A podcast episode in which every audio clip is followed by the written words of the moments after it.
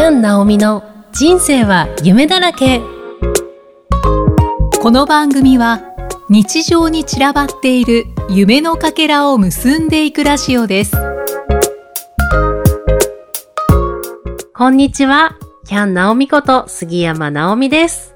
こんにちは、いきみえです。キャンさん、今回もよろしくお願いします。よろしくお願いします。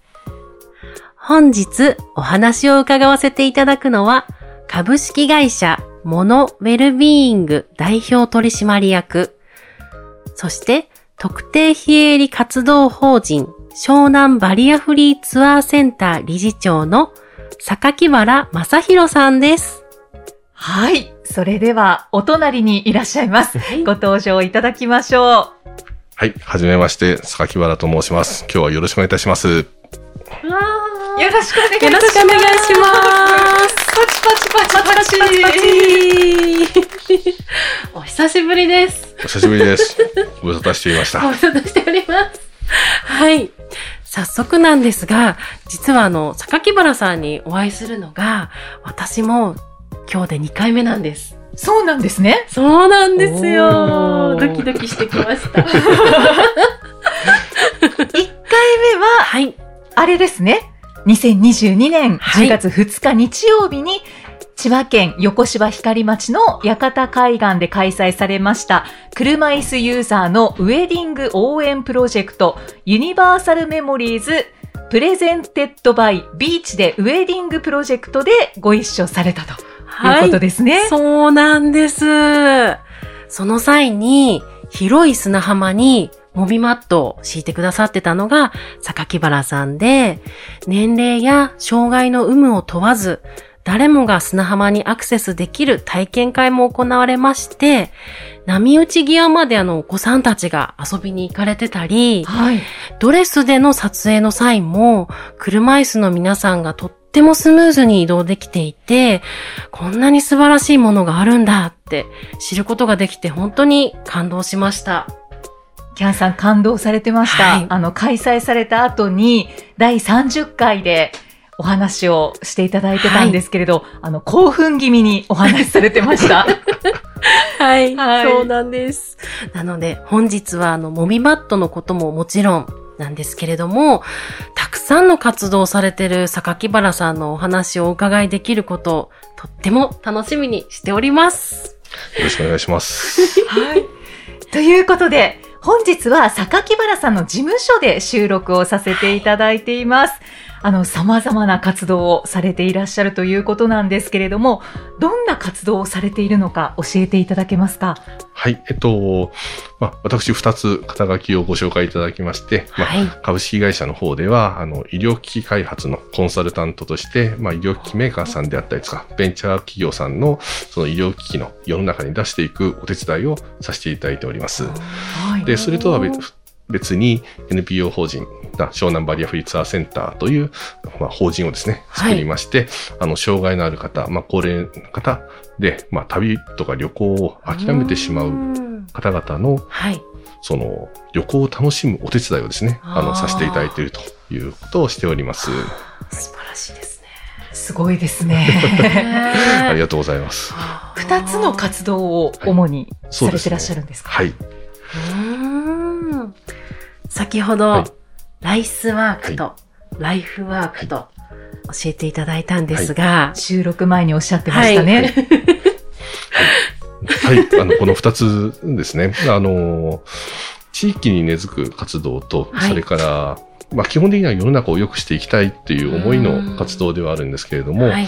その、NPO の活動っていうのははい。なかなかこう、お金を稼ぐのは難しい活動でもあると。でもやっぱり継続してこの仕事を続けていくためには、いやっぱり食べていくことも必要っていうところで、その二つをちょっとライスワークとライフワークみたいな言い方で分けています。まあ実はこう分けた理由も、あの、一つの大きな事業の失敗も あってっていうことではありまして、えーその辺はちょっと後ほどまた詳しくお話しさせていただこうかなと思いますけれども、はい。はい。ライスワークはいが株式会社モノウェルビーイングはい。の方そうですね。はい。で、ライフワークがはい湘南バリアフリーツアーセンター。はい。はい。はい。こちらがはい。まあ、こう、本当にというか。そうですね。はい自分がこう、一生生きていく上で、はいまあ、ずっと携わっていける仕事になったらいいなというところはあります。はうんまあ大好きな仕事といい、う。感じでしょうか。はい。友人には、あの、命がけの趣味だねって言われたこともあります。そうなんですね。失敗もね、ちょっと気になりますけれど。すごく気になります。最初は、この活動2つありますけれども、どちらから始まったんでしょうか？株式会社モノウェルビーイングから始まっています。あもともと僕が、あの、医療機器メーカーの開発の仕事を、まあ、サラリーマンとしてやっていまして、はい。で、まあ、その活動をし、ですかね、いわゆる研究開発の仕事であったりとか、まあ、医療機器を作って世の中に出す仕事をしていたんですけれども、あの、まあ、ある時ですね、はいあの、自分の開発した商品を持って、で、シンガポールに臨床試験に行ったんです。はい。で、その時にですね、あの、世界最高峰の、まあ、CT 装置とまあ一緒に使う機械を作ってたんですけれども、あっちってあの、プライベートホスピタルとパブリックホスピタルっていうのは2つきれいに分かれてるんですね。ものすごいお金がかかる病院と、はいまあ公費で受けサービスを受けられる病院と。ーで、世界最高峰のその機械っていうのは、プライベートの方にあるんです。で、そこで試験をしてたんですけども、そこに植物状態の20代の男の子が、まあ、検査のために来たんですね。はい。で、その横に、お母さんとお姉さんですかね、女性二人が立っていて、はいで、その二人の表情を見たときに、ちょっとすごく衝撃を受けて、で、どんな表情したかというと、無なんですよね。ももう完全な無表情っていうんですか。で、普通医療の現場っていうのは、その、怒りとか、悲しみとか、喜びとか、あなんかが生まれていいはずなんですね。で、検査を受けに行ってる子が以前よりも良くなってるのか、うん。もしくはこんなになってしまって申し訳ないとか、かわいそうであったりとか、まあそういう感情が、何かしらこう、あるはずのところに、無があったんですよね。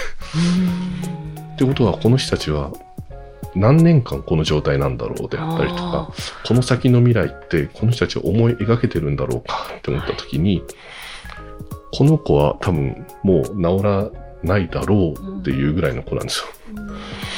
で、この子を生かすために、はい。二人の女性がはい。社会的に生きてないあっていうのを見たときに、医療機器ってのはもともと人を元気にさせるものだと思って、この仕事したんですけども、違うんですよね。なんか、生物学的に生きてる人をたくさん増やしてるだけであって、社会的に生きる人たちが、実は、すごい逆に減ってんじゃないかって思ったら、この仕事を続けるのはもう嫌だなと。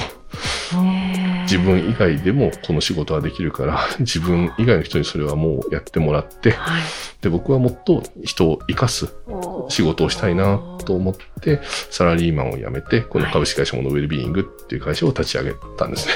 はいで、その時に、その、日本でずっと仕事をしてたんですけども、はい日本にその仕組みはないなっていうのをちょっと気づいてしまって、はい。まあ、介護保険だったり、障害福祉の制度はあれども、それが本当に生きるっていうところにつながってるのかなって思ったら、なんかそういうのを見つけることができず、はい。じゃあ、スウェーデン行ってみようと。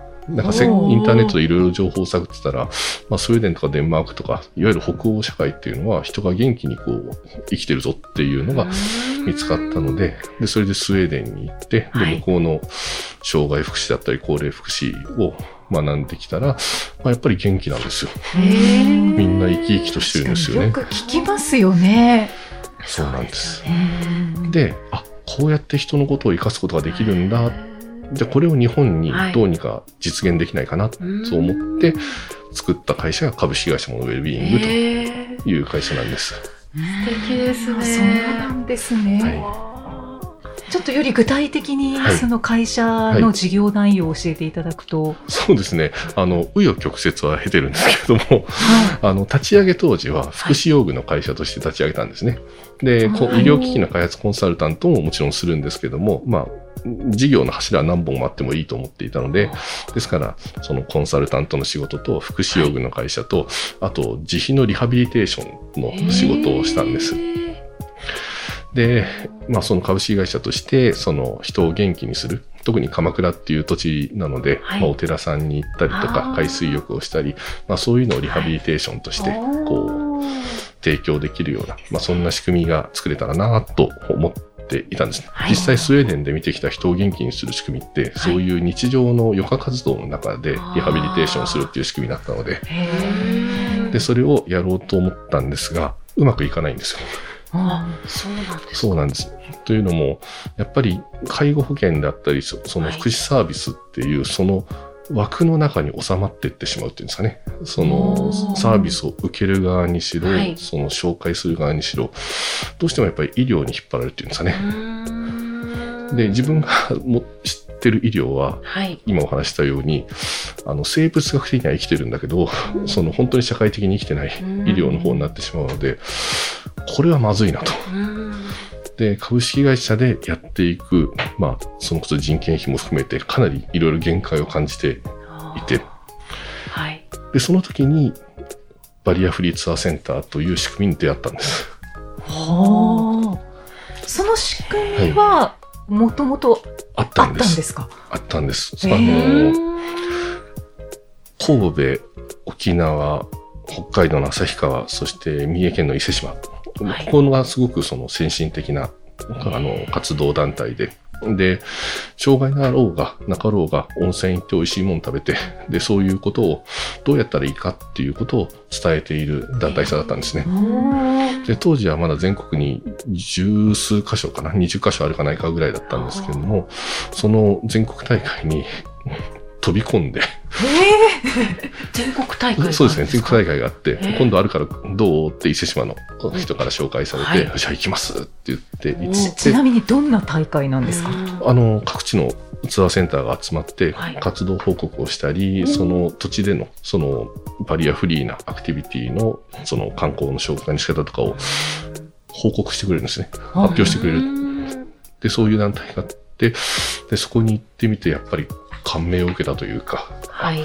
日本にもあるこの仕組みは、とうん思って、これだと。これだと。あで、神奈川にあるかなって思ったら、神奈川にはなかったんですね。ああ、そう。そうなんです。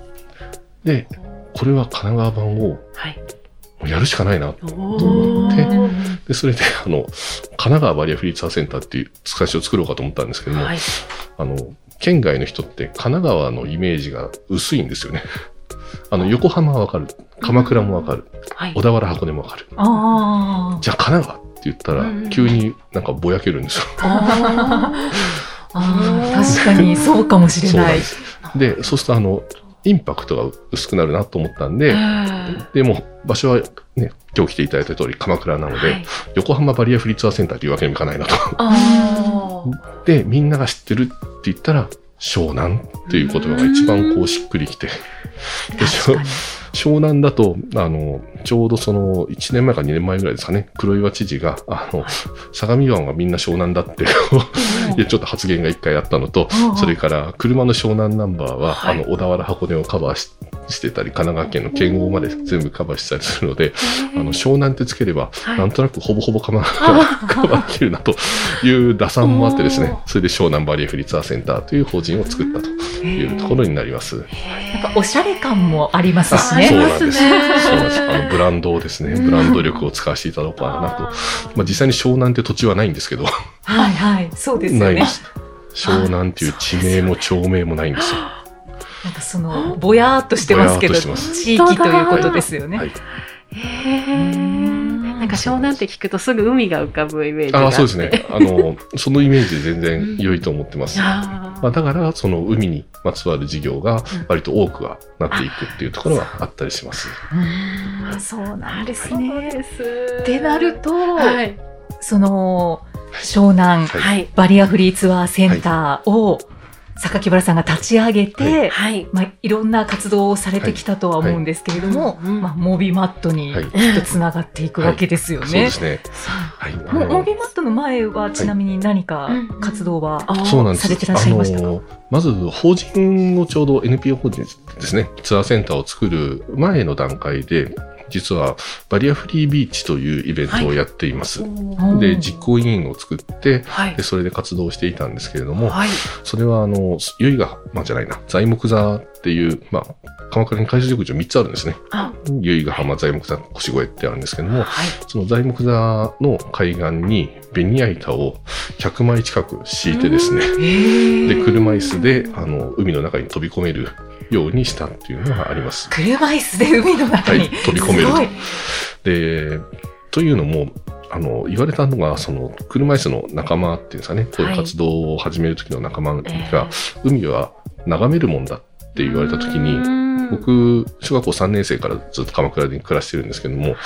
海は入って遊ぶもんなんですよね。うん。で、それなのに彼らにとっては眺めるもんだって言われたら、なんか楽しさが、こう、すごく少ないっていうんですかね。本当の楽しさを知らないまんまっていうのは、なんかもったいないなと思って、でもオーストラリアとか、まあスウェーデンもそうですけれども、海にはみんな飛び込んでるわけですよ。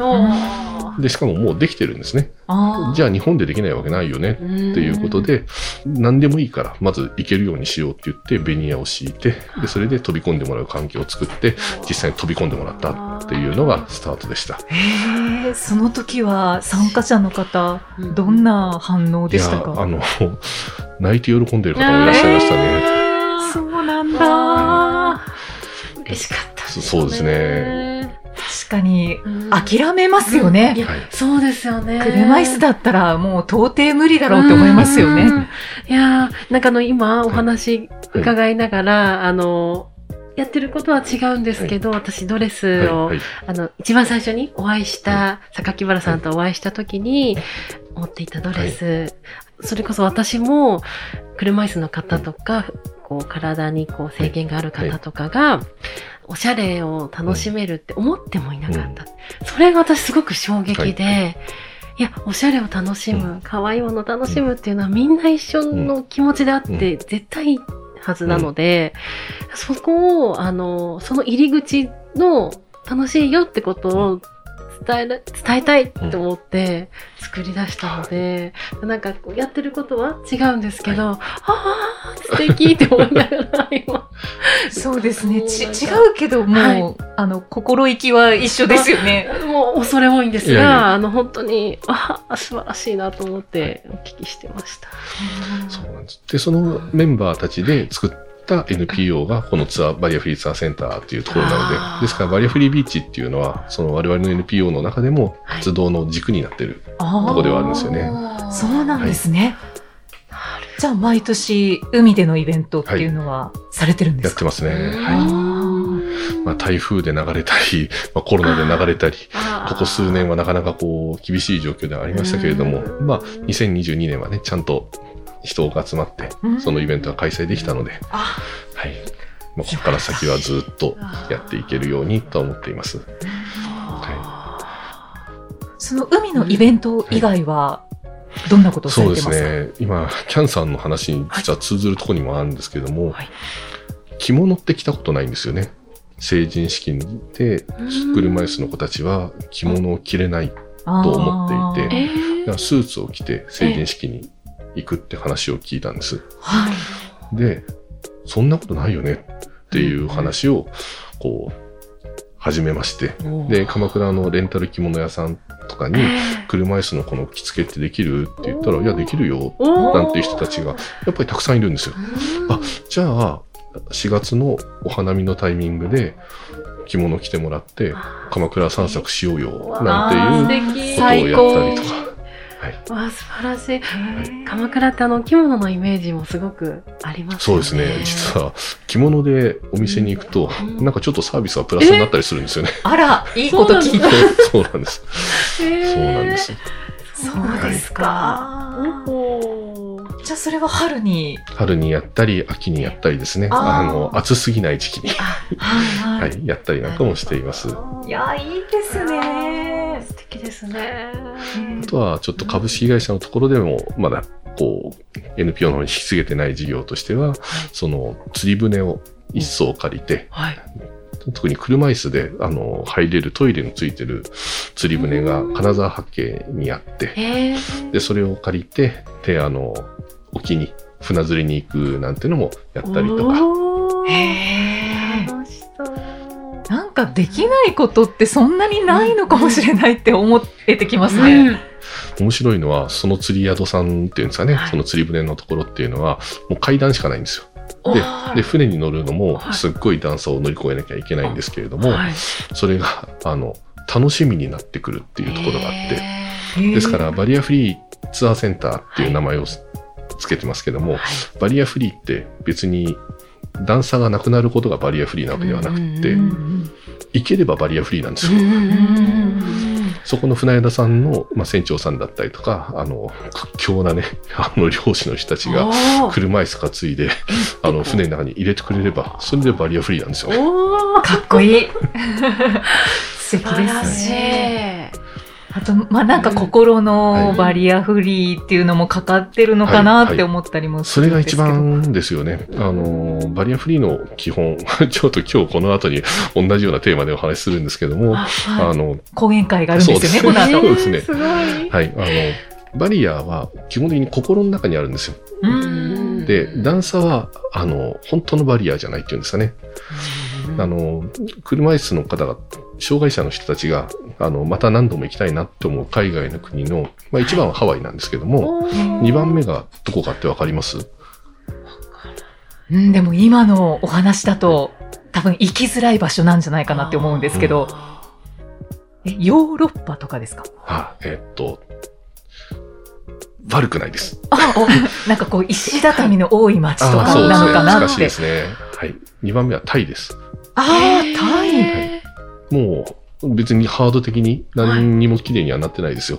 あー。で、も、ー道路が渡れなくてはい、こう、困ってたら、はい。周りの人に人がわーってすぐ集まってきてくれて、車止めて、車椅子を押してくれたり、囲って何かしてくれて、で、わ道が渡れて、で、お店入る時も、あの、そこを歩いてる人たちが急に寄ってきて、お店入れてくれて、じゃあね、って言って帰っていくっていう、まあ、素晴らしい。普通なんですね、それがなんです。ういうのがバリアフリーの本質ですよね。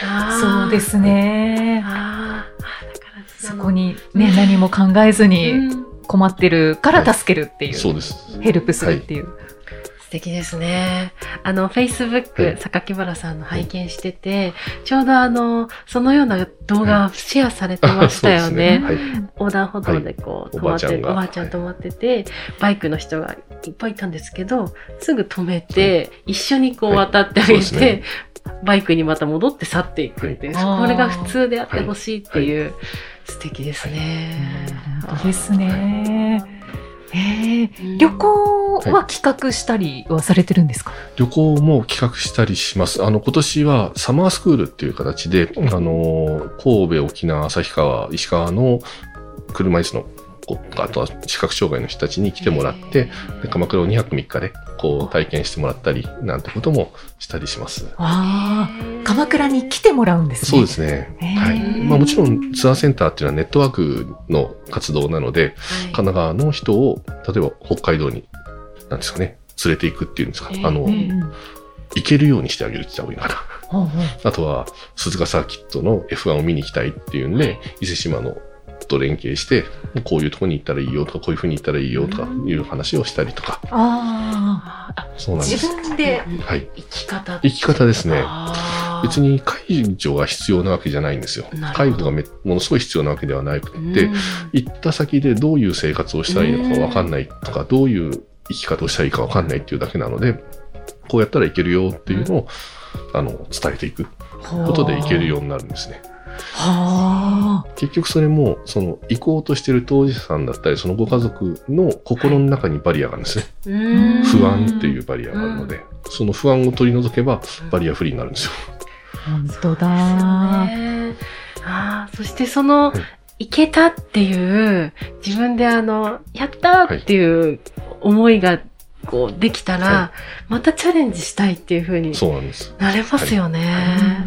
あーで、それがスウェーデンで学んできたリハビリテーションの考え方なんですよね。はあ、そうなんですね。なんと言いますか、自立そうです。ということですかね。そもそも介護の保険にしろ、障害者福祉の仕組みにしろ、自立を目指しているもののはずなので、うん。ですから、あの、ずっと家にこもるではないはずなんですよね。うん。で、それ確を、その、株式会社からはい。NPO 側と保とう分かったっていうんですかね。しっかり役割を分けたのが、この2つの法人を分けた理由で、なので片方ライスワークで片方がライフワークになったという、そんな現在です。あー、そうなんですね。じゃあもういずれはライフワークで。